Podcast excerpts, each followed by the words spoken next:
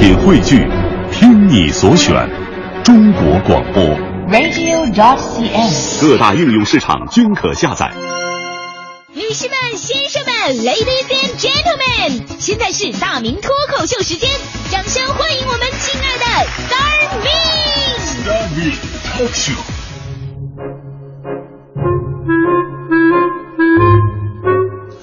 欢迎各位啊，来到今天的大明脱口秀，我是大明。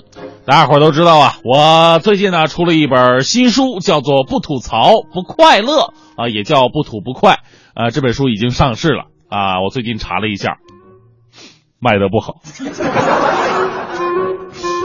业绩惨淡。所以啊，很多同事给我把脉说：“大明啊，你这本书呢，其实内容是不错的。”就这书名啊有点问题，现在是眼球经济的时代啊，出书啊跟在网站上混点击率是一样的，没人在乎内容是什么，都看标题取得怎么样。所以我恍然大悟啊啊，一语惊醒梦中人，说的太有道理了。你说现在啊，这人人都会吐槽，我叫什么不吐槽不快乐，那谁谁谁谁感兴趣啊，对不对？我要改书名，改书名。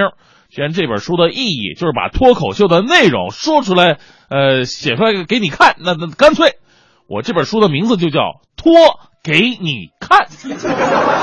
哈哈哈哈！我问出版发行了，他们说这个名字起码能多卖出二十万本来。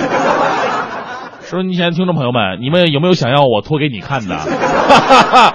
哎呀，其实说到我这种行为呢，这些年呢就有个专门的称呼哈、啊，叫做标题党。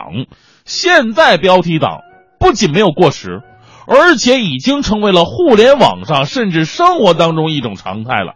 为了吸引点击率，绝对是无下限的。但是呢，当标题党过了，也是会遭到惩罚的。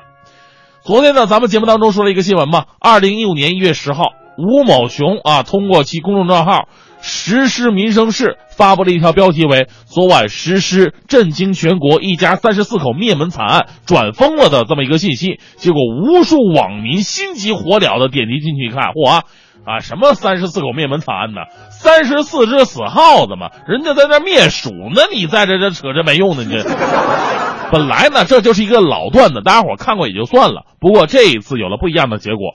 该信息涉嫌发布传播虚假警情，吴某雄因涉嫌虚构事实扰乱公共秩序被实施市公安局依法处以行政拘留十天的处罚。这事儿发生之后啊，在网上有两种声音，一种是喊好的，哎呀好啊，应该狠狠打击这些标题党；另外一种啊说从图文来看显然属于幽默而非造谣，警方应该立即放人。其实呢，说实话，从我个人的角度来讲，刚看到这个新闻，觉得警方抓人这事儿吧，确实有点过。毕竟呢，咱们没有类似的恶作剧被执法的先例。但这事儿呢，其实啊，我们再想想，有个好的作用，就是能给那些喜欢标题党的人呢敲山震虎。咱们说标题党啊，其实很早就有了。呃，以前就说有书店，这书卖不出去，那怎么办呢？哎，推销书的时候，把一句话内容写得特别的吸引人。无耻幼童整日胡言乱语，终日猥亵年长女性为乐。哎，你拿到手一看，蜡笔小新。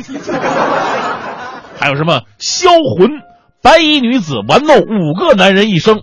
于是你抱着好奇的态度，看看这白衣女子到底何德何能，能玩弄五个男人呢？结果一看，圣斗士星矢。还有老板把你叫到一边推销书，哎，哥们儿，今天我吐血大放送，给你推荐一本千古第一黄书。哎呀，当时啊，无知的心一动，有多黄啊！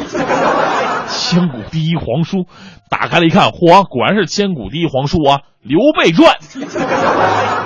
真不愧是吐血大放纵，谁看谁吐血嘛，这不是、嗯？其实啊，说这些话的时候，我也挺惭愧的，因为现实生活当中，标题党最多的群体，它不是别人，正是我们这些搞媒体的。所以呢，有的时候啊，我会陷入深深的自责当中啊。